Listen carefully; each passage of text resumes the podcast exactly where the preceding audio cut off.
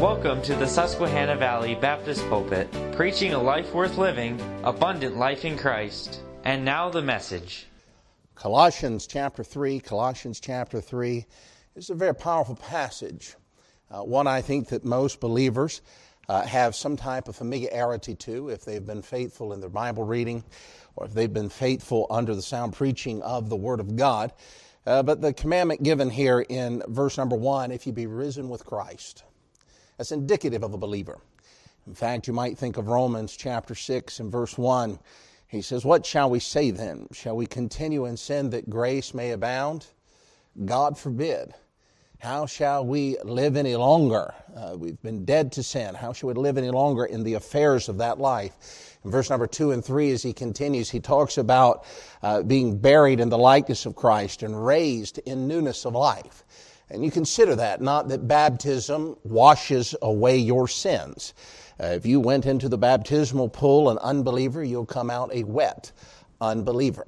Rather, baptism is the showing forth, the communication of a heart that has been redeemed by Jesus Christ, and it testifies of this marvelous work through the picture and the type, the obedience of biblical baptism. This risen with Christ has with it the picture that you, as a believer, have received the Lord Jesus Christ and have a distinction within you to walk according to the Spirit of God that we spent some time talking about in Galatians chapter 5 and, for that matter, Ephesians chapter 5 a few weeks before. But then he commands them in verse number 2 to set their affections. If you write in your Bible, you circle that word affections, it's the love of your life. It's the desires of your mind. It's the will of your heart. And really at the heart of the matter, for a believer, our affection ought to always be embodied in Deuteronomy, I think of the 6th chapter, "Thou shalt love the Lord thy God with all of thy heart, with all of thy soul, with all of thy strength." And that should be the engagement of every believer to have an affection that is set on the person and the work of the Almighty God and a desire to follow therein. But he continues in verse number 3 and gives us the reason why you're dead in your trespasses and sin. And note this phrase, because this is the theoretical. This is that which should be in the life of every believer. But this often, as we'll see tonight, becomes the source of the matter why it is not the case with every believer. And that is that your life is hid with Christ. It's a powerful expression given in the last part of verse number 4. In the first part of verse number 4, he talks about when Christ, kind of offset here, who is our life. That's a reason, a way in which one believer could know that their affections are set on things above, when Christ is the all in their life. Not a means to an end. Years and years ago, we were working in a little house church for a little bit. We had started a work and lost the renting place that we were meeting at and had moved it temporarily into a home. And this lady visited. I think somebody had probably invited her. She heard the gospel. And I wasn't a pastor at all as a little boy, but I remember distinctly realizing that this is probably the first time this lady's really ever heard the gospel of Jesus Christ. And she's overwhelmed with it. I mean, it was visible and real to her life. And that day, she accepted the Lord Jesus as her Savior. It was a marvelous, marvelous opportunity to witness that. And so afterwards, she's visiting around with folks, and I heard her make this comment. She said, "Now God isn't my lucky charm anymore." I thought about that, and immediately I thought she was talking about a cereal. I said, what does she mean by that? And so I had to get informed. But really, she had such a conversion in her life. Beforehand, her relationship with God had been, "God, bail me out of this problem. God, help me overcome this. Lord, help me to do this." And then, aside from all of those seemingly idolatrous expressions that it was within her heart, at this moment now, she knew something of the Lord Jesus. She had a relationship with a God in heaven that heretofore she had not had. That's what she meant by "He was no longer my lucky charm," but rather, "He is my Savior." It's really the indication that is given here. When Christ, who is our life being hid with Christ in God. And then there's a commandment to mortify therefore your members which are upon the earth. You see here a list of things, but if I can get you to focus really on verse number 1 again, and with these things in mind, he said, if if you be risen with Christ, and pause for a moment, mortify therefore your members. You see, sometimes we have the idea that all we have to do is be saved and God will take care of the rest. And we fail to realize that in part our walk with God requires us to have due diligence on every aspect of our life. You know, every year, about once a year, you'll hear doctors talk about that you need to have a physical checkup. Once a year or so, you could go and just make sure that everything's working like it ought to work, you know. Make sure there are no surprises. Some of you have reached the age where you already have set those appointments out and you don't need to get checked for this or checked for that, as it were. Why? Well, the idea is to get an opportunity to find a cancer or a tumor or something like that long in advance before it has gone to the point where it would be a very undesirable event in your life and be a tremendous trauma to you. And so the idea of getting these annual physicals has the idea of hindering of illness, physical illnesses in life. You could speak to a financial advisor, and they would tell you that once a year you should use the opportunity to really have a financial audit of yourself. Look how you've spent your money. You know, some of the banks today offer these little things that at the end of the year kind of give you a circle graph, and then that will tell you how you spent your money. And you can look and say, well, I didn't realize I spent that much of this on that or so-and-so. And that financial audit you're giving yourself, you could take that opportunity and look and say, man, am I committing enough to my retirement? Because one day, if God tarries his coming, I'm going to be old. And we take once a year to look at some of these serious matters. But I would submit to you that when we speak of the spiritual side, we often neglect to have any audit of our walk with God. We fall into the assumption that because we are a believer, it will all end well. And therefore, because we're a believer and we're just as sure of Jesus Christ, and just because we're a believer and we will spend an eternity with Him, that somehow because the end will be okay, all is well. Meaning it matters not what I'm engaged in life. And this flies in direct contradiction to the command given here in verse number 5, mortify therefore your members which are upon the earth. You see, the believer that fails to take a regular audit of his spiritual state, of his walk with God, not his relationship I'm speaking of, I'm talking about his fellowship, his closeness to God, the presence of sin in his life, the thought life that may be rambling to and fro instead of being steadfastly fixed on the pure Word of God. A failure to truly audit that by the Spirit of God in your life will ultimately bring about spiritual decline within your life that will result to great destruction. That's really the theme of the message this evening, the highway to spiritual decline. And yet it really shouldn't surprise us at all because the Scripture is full of individuals that had spiritual decline in their life.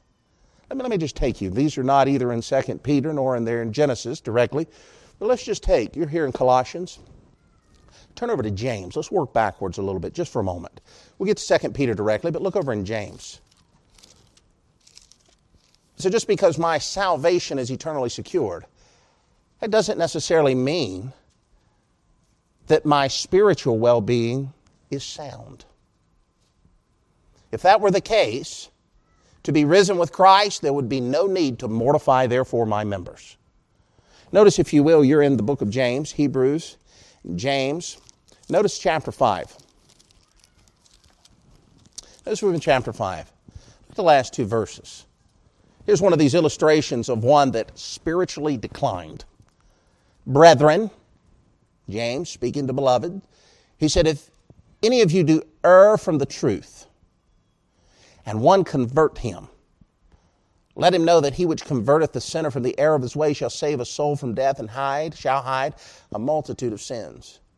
This idea of error, it's the idea of fraud, it's the idea of straying from the way that you should go. He's not talking about error and losing his salvation.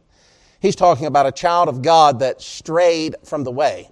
They went into a place of spiritual decline. And this individual is the erring brother The converting is not to win him to Christ, but rather to get him to return to the God of his salvation. And James is admonishing them. Now you see a believer, and they're straying. They're on the highway to spiritual climb.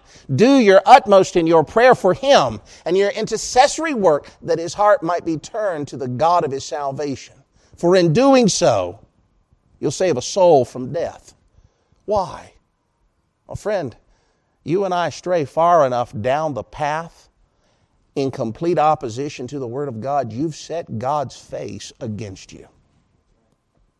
And he's warning them, the erring brother. You're in James. Look over if you will. I want to jump ahead here just for a moment, but look in 1 Corinthians chapter 5. Just flip through a couple here. In 1 Corinthians chapter 5, you have another brother. Here, James's brother goes unmentioned. It's somewhat theoretical. He's not saying that brother. He's saying if there is a brother. But in 1 Corinthians chapter 5, you have something more specific. A name is not given, but a circumstance is. In 1 Corinthians chapter 5, he says, it's reported commonly that there is fornication among you. Such fornication is not so much as named among the Gentiles that one should have his father's wife. Ye are puffed up and have not rather mourned that he hath done this deed might be taken away from you. Drop down to verse number 11. But now have I written unto you not to keep company if any man called a brother a fornicator or covetous or idolater or railer or drunkard or extortioner. With such a one, no, not to eat. Now, time will not allow us to dig into all of this, but the point being in the Corinthian church, you have not just an erring brother, you have a brother that's in great sin. He's living a life in grand contradiction to the express commands of God. And this fact, he has set the hand of God against him. Now, he wasn't always that way. There's a time in his life where there was fruit that was abounding. There's a time in his life where he's walking. There's a time of his life that he's saved, but his actions now align him closer by the judging of his actions to one that is an unbeliever rather than one that is a believer. What do you have? Well, in this particular case, you have an individual that's in spiritual decline and far down the path as well. Look in Timothy for a moment. In fact, turn to 1 Timothy. The next couple, we'll just be in Timothy, 1st, 2nd Timothy, just for a moment. What I'm trying to show you is that Scripture is full of individuals, believers, that manage to place themselves in spiritual decline. Friend, if there can be so many examples, then you and I should not sit and think that we're the exemption to the example. Look at 1 Timothy chapter 3, if you will. This is an interesting one here. 1 Timothy chapter 5. This is an interesting one here. In this particular passage, Paul's speaking about the care of widows. And I want to point out just a few things here, beginning in verse number 10. He talks about her, this widow, being reported for good works. Now, what are those good works? Well, he's going to enumerate some of them. She's brought up children. The nurture and admonition of Christ, the idea. She's lodged strangers. She's given to hospitality in one sense. She's in service. See, the care of this widow was directly focused at the ministry that she had had in the assembly. These are things she's known for. She had been a servant and that she had washed the saints' feet. She has relieved the afflicted. She's diligently followed every good work. Verse 11, he says, but the younger widows refuse, for when they have begun to wax wanton against Christ. What happened there? What's that mean? They were discontented. They were displeased with the lot that they had in Christ. And when that happens, they will marry. He uses strong languages in the next one. You almost think the idea that they had lost their salvation. That's not what he's talking about. He says, having damnation because they've cast off their faith.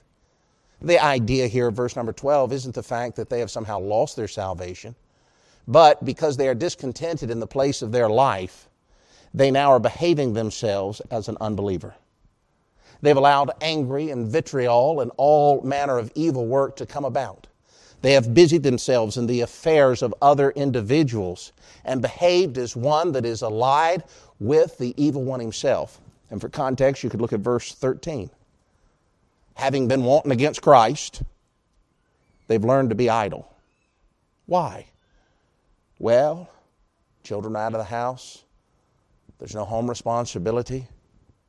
And because of the state of their life, they're no longer in the place to lodge strangers. They're no longer in the place where they need to wash the saints' feet. They're no longer in the place that they can relieve the afflicted. They're idle. They're wandering about from house to house. And not only idle, notice this next phrase. Who's my lady from Little House on the Prairie again? Rachel Lynn? Is that who it is? It's Rachel Lynn verse right here. Is that who it is? Did I get the name right? That is Little House on the Prairie there, but we don't need to talk about that.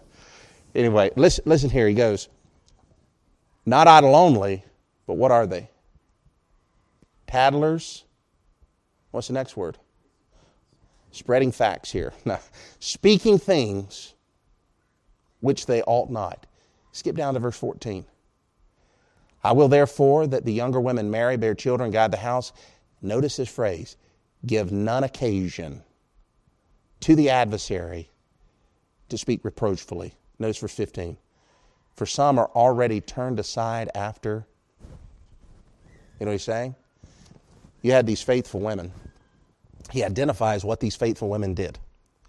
Wash the saints' feet, relieved affliction, the whole list there in verse number 10. But now they're widows. They're in a different place in life. And rather taking a spiritual audit of themselves, they have gathered to themselves a pathway and began on the road to decline. That's what he's saying in verse 15. They've already turned aside to Satan.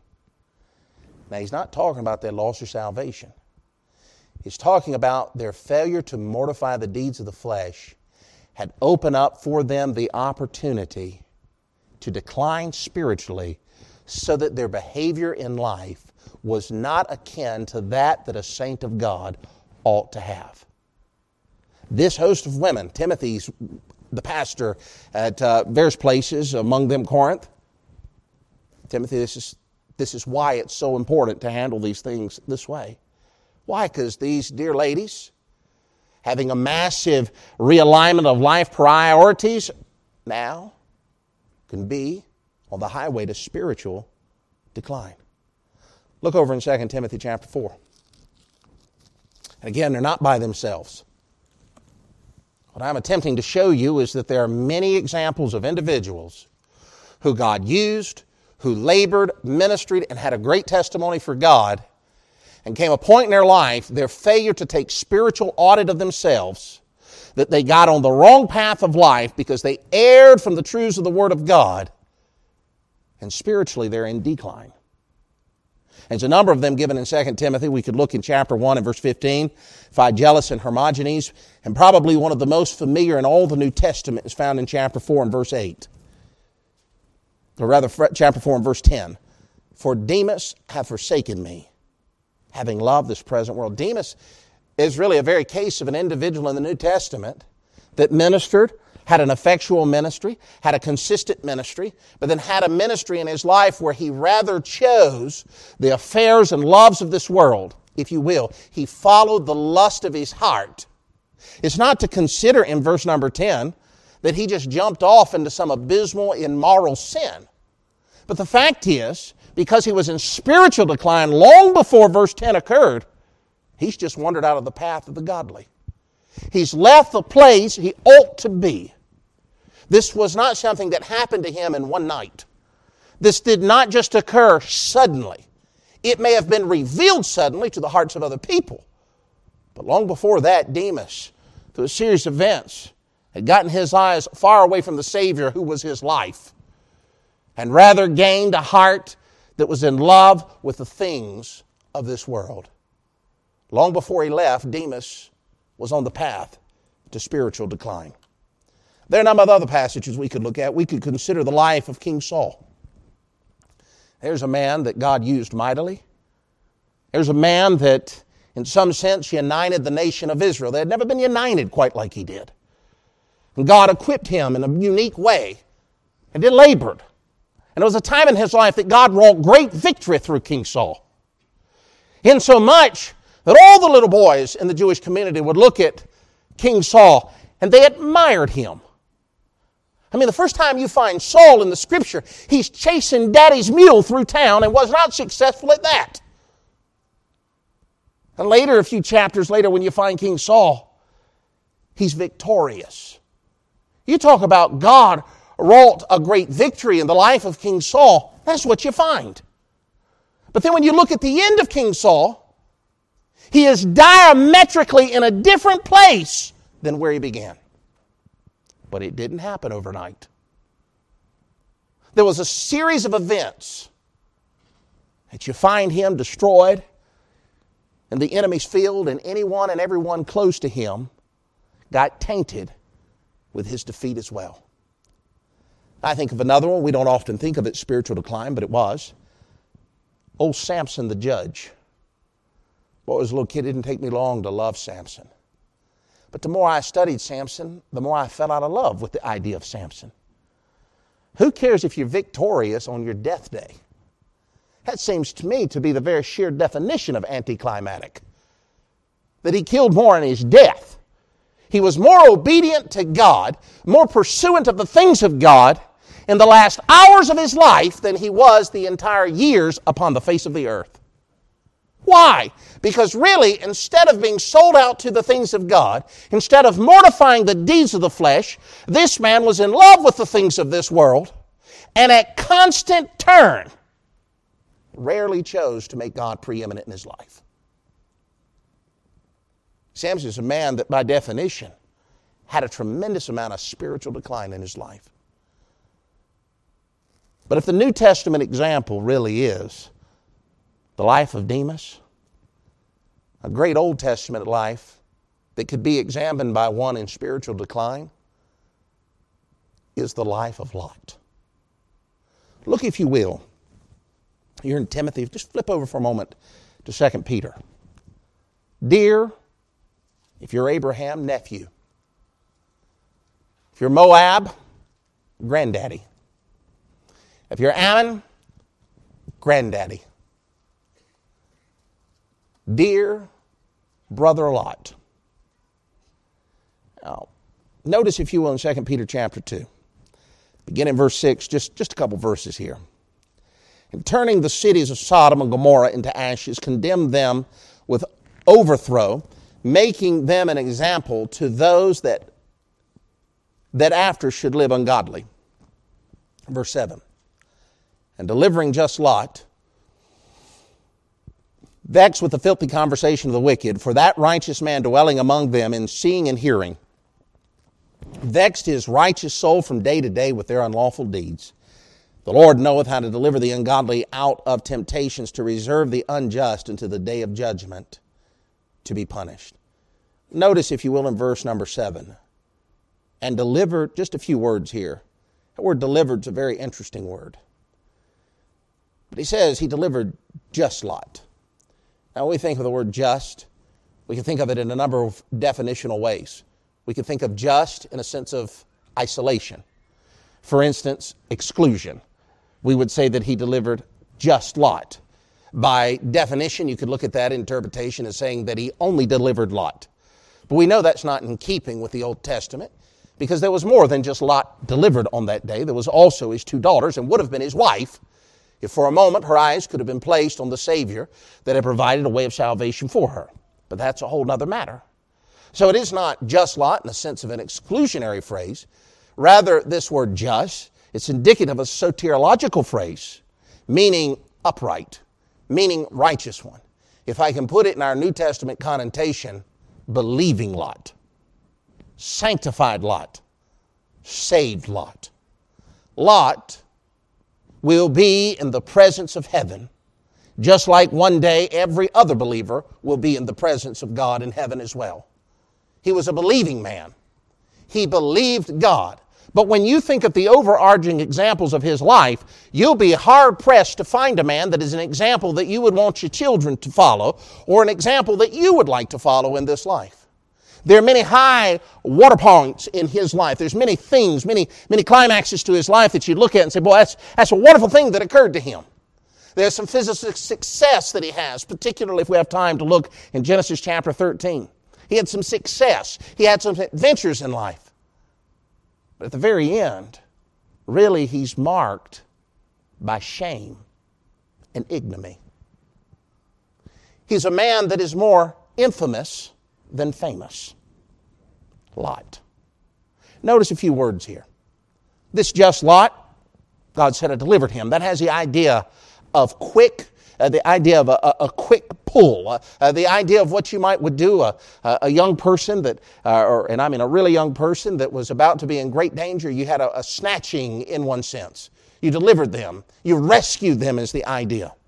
It's the same word that Paul used over and again about himself. In 2 Timothy chapter 3, he told Timothy, he said, you know what persecutions and afflictions I have endured, but out of them all the Lord delivered me. God cared for me. He was aware for me. He made a way of escape. He provided for me. He delivered me. Not just simply in a singular sense of saving me. He preserved me. He uses this word again, referring to himself. In 2 Timothy chapter 4, verse 17, he said, at my first answer, no man stood with me, but God strengthened me. And then he goes on to talk about preaching the gospel of God. He uses this phrase at the end of verse 17, God delivered me out of the mouth of the lion. In verse 18 of the same chapter, he says, and God shall deliver me from every evil work. So Paul knew some of this about deliverance, and Peter, by inspiration, uses this word that God delivered just Lot. He delivered him.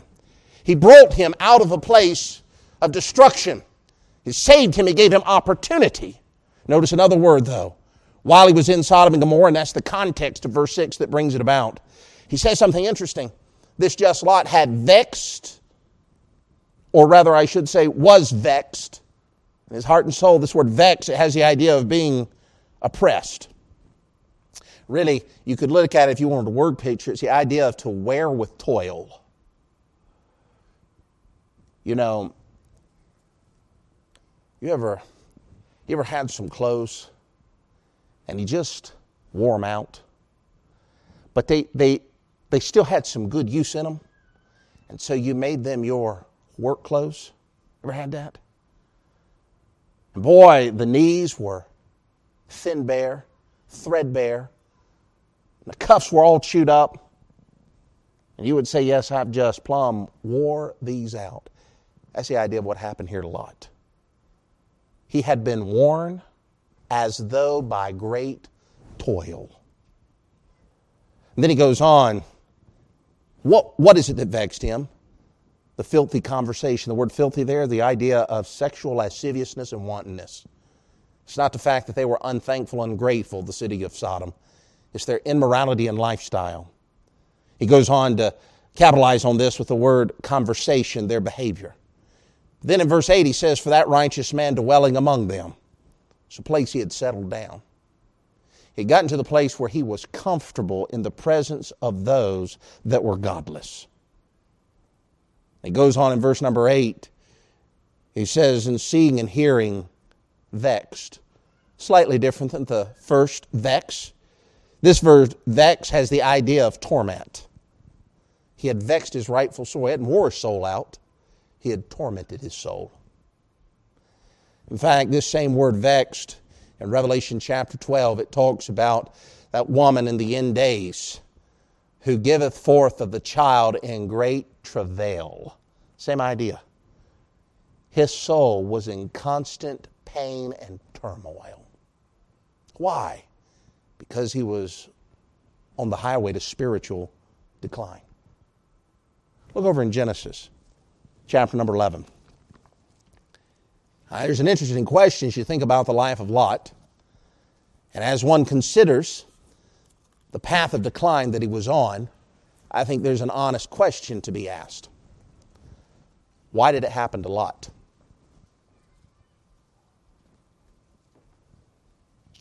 Lot and Abraham from the same family. Abraham was the uncle to Lot.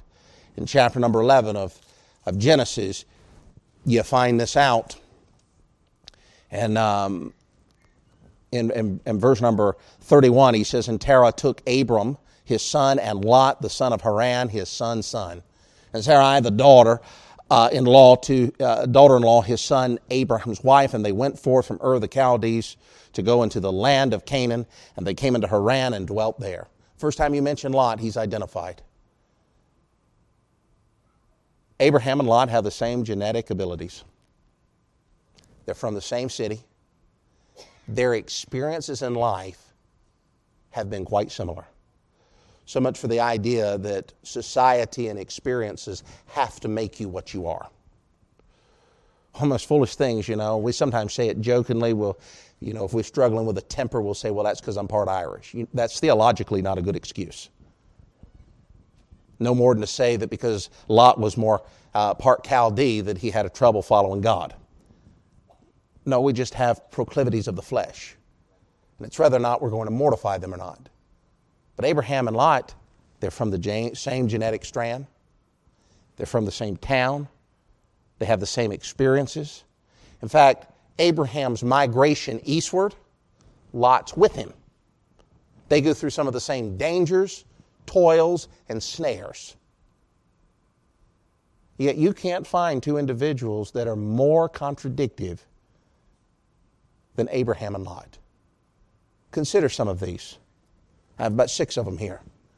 We're told of Abraham that Abraham walked by faith. That's never said of Lot. What we do know in chapter 13, and verse 6, I believe it is, there's verse 7, there's much strife. And in verse number 10, Abraham tells him, he says, let's go on our separate ways. And you pick first, Lot. And the scripture tells us in verse number 10, and Lot lifted up his eyes. Abraham walked by faith. How did Lot walk? By sight. You want to know why some Christians are spiritually victorious and others are on spiritual decline? What they view things from matters a tremendous amount. Whether they walk by faith or walk by sight. Number 2, I think of a second one. You find Abraham being a very generous man. In fact, I alluded just a moment ago, Abraham deferred to Lot and let Lot choose first. Now that's amazing. I saw a mother once. There was one piece of the pie left or whatever, and it's 2 children that wanted it. And the mother got out a knife and told the one, said, whoever cuts it, chooses second. Kept everything honest. You think about this. There weren't 2 very green areas to graze the herd that they had. There was one. I go back to Abraham walking by faith.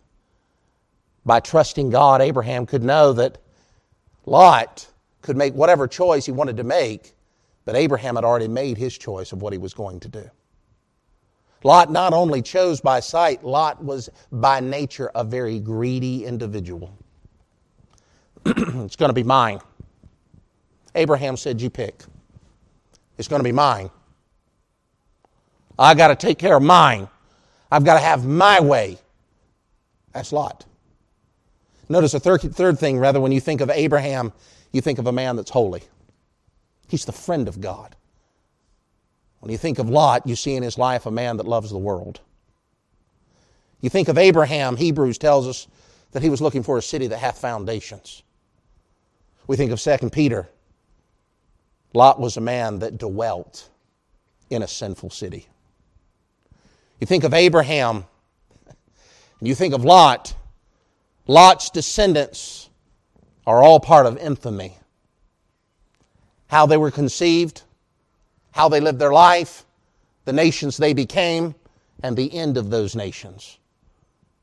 One of his son/grandsons was Moab, and God called Moab my washpot. Whether of Abraham, by him shall all nations be blessed. You can't get more distinction than that. I think when you think of Lot, it's very obvious. You got a man who all of his earthly possessions.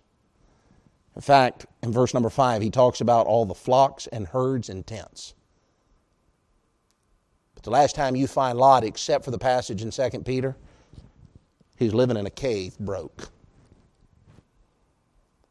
His spiritual decline led to his financial ruin. At Romans chapter 4, speaking to some sense of Abraham who was justified by faith, he's called the heir of the world. Here's 2 grand distinctions that exist. How did that happen? Let me just touch on one or two things here. I mentioned, we read the verse, actually, Hebrews chapter 11. You have the first mention of Lot. He's with Abraham and they're traveling. The second mention of Lot you get is in chapter 12 and verse 5. And this is important because the Scripture just says that he went with Lot, that Abraham took Sarah and Lot, his brother's son, and all their substance, and they had gathered, and the souls they had got in Haran, they went forth into the land of Canaan, and past the land, and into the land of Canaan they came. Now, I will skip down for time's sake, but I want you to note verse 8. And he removed from thence into a mountain on the east of Bethel, and pitched his tent, having Bethel on west, and Hay on the east. And there he, Abraham, builded an altar unto the Lord, and called upon the name of the Lord. Abraham's just arrived in Canaan. The spiritually minded Abraham builds an altar. And Lot's present there as well. Between you get to the end of chapter 12 and chapter 13, there's a long story that occurs. And it really starts in verse number 10. There was what in the land? Famine. I'm not sure who advised Abram. I don't know where he got the idea, but he said, I think I'll go down to Egypt because the famine is so bad, verse number 10, grievous in the land, that when I go down there, that's how I'll make it. And he connived a really deceptive plot. You'll note in the text, perhaps in verse number 12, his wife, Sarah, beautiful lady, he said, tell him you're my sister. Which in context, they were close kin. He said, tell them you're my sister, so that if they decide to take you, that I'll be spared. By the way, if you read ahead to Genesis chapter 12, this didn't work out for him. And when he did it the second time in Genesis chapter 20, it doesn't work out for him either. But no doubt this story is related, or it's a unique coincidence, because in chapter 26, Isaac does the same thing in a place called Gerar, where Abraham went the second time in Genesis chapter 20. Fudging on the truth a little bit. So here in this text, there's great plagues that come. Verse 17. The Lord plagued Pharaoh. Pharaoh called on Abraham, what have you done? Why saidest thou this to me? And Pharaoh, in the end of verse 20, commanded his men concerning him, and they sent him away, and his wife, and all that he had. Now, something marvelous is going to happen in the next two verses. Abraham went out of Egypt. I don't know how long he was there. But I can tell you this. He goes up, he and Sarah and all that he had, and what? Lot. Lot was with him at Bethel. Lot left Ur of the Chaldees with him. Lot was with him at Bethel. Lot was with him when he connived a way to go to Egypt. Lot was with him in Egypt. And Lot returns, in the context of Scripture, all the way back to the altar that he had built. Lot's with him the entire journey. If you'll notice in verse number 2, the Scripture says, and Abraham was very rich. It's the first time you'll find that phrase about Abraham. He's never rich until he comes out of Egypt. Prior to that, he just has substance. It's great irony, isn't it? Why did he go down to Egypt? Because the substance was in jeopardy. Lot comes out and there's great wealth now that Lot has. And that precipitated the whole matter. There's a few things that Abraham brings out of Egypt. According to chapter 16 and chapter 20, he brings out a slave woman named Hagar. That's going to cost him. And that's going to cost his descendants from generations. He brings out wealth. He brings back a renewed desire to be back in the presence of God because he'll go to Bethel. And he comes back with a renewed and vigored desire to trust God in chapter 13. The problem is, Lot doesn't bring any of that back with him. Surely brings wealth, but there's no mention of any desire to please God or any desire to worship God. And that's the beginning of Lot's descent down the highway of spiritual decline. He's deprioritized God and any service to Him and any thankfulness for all that God has given and provided and cared for him.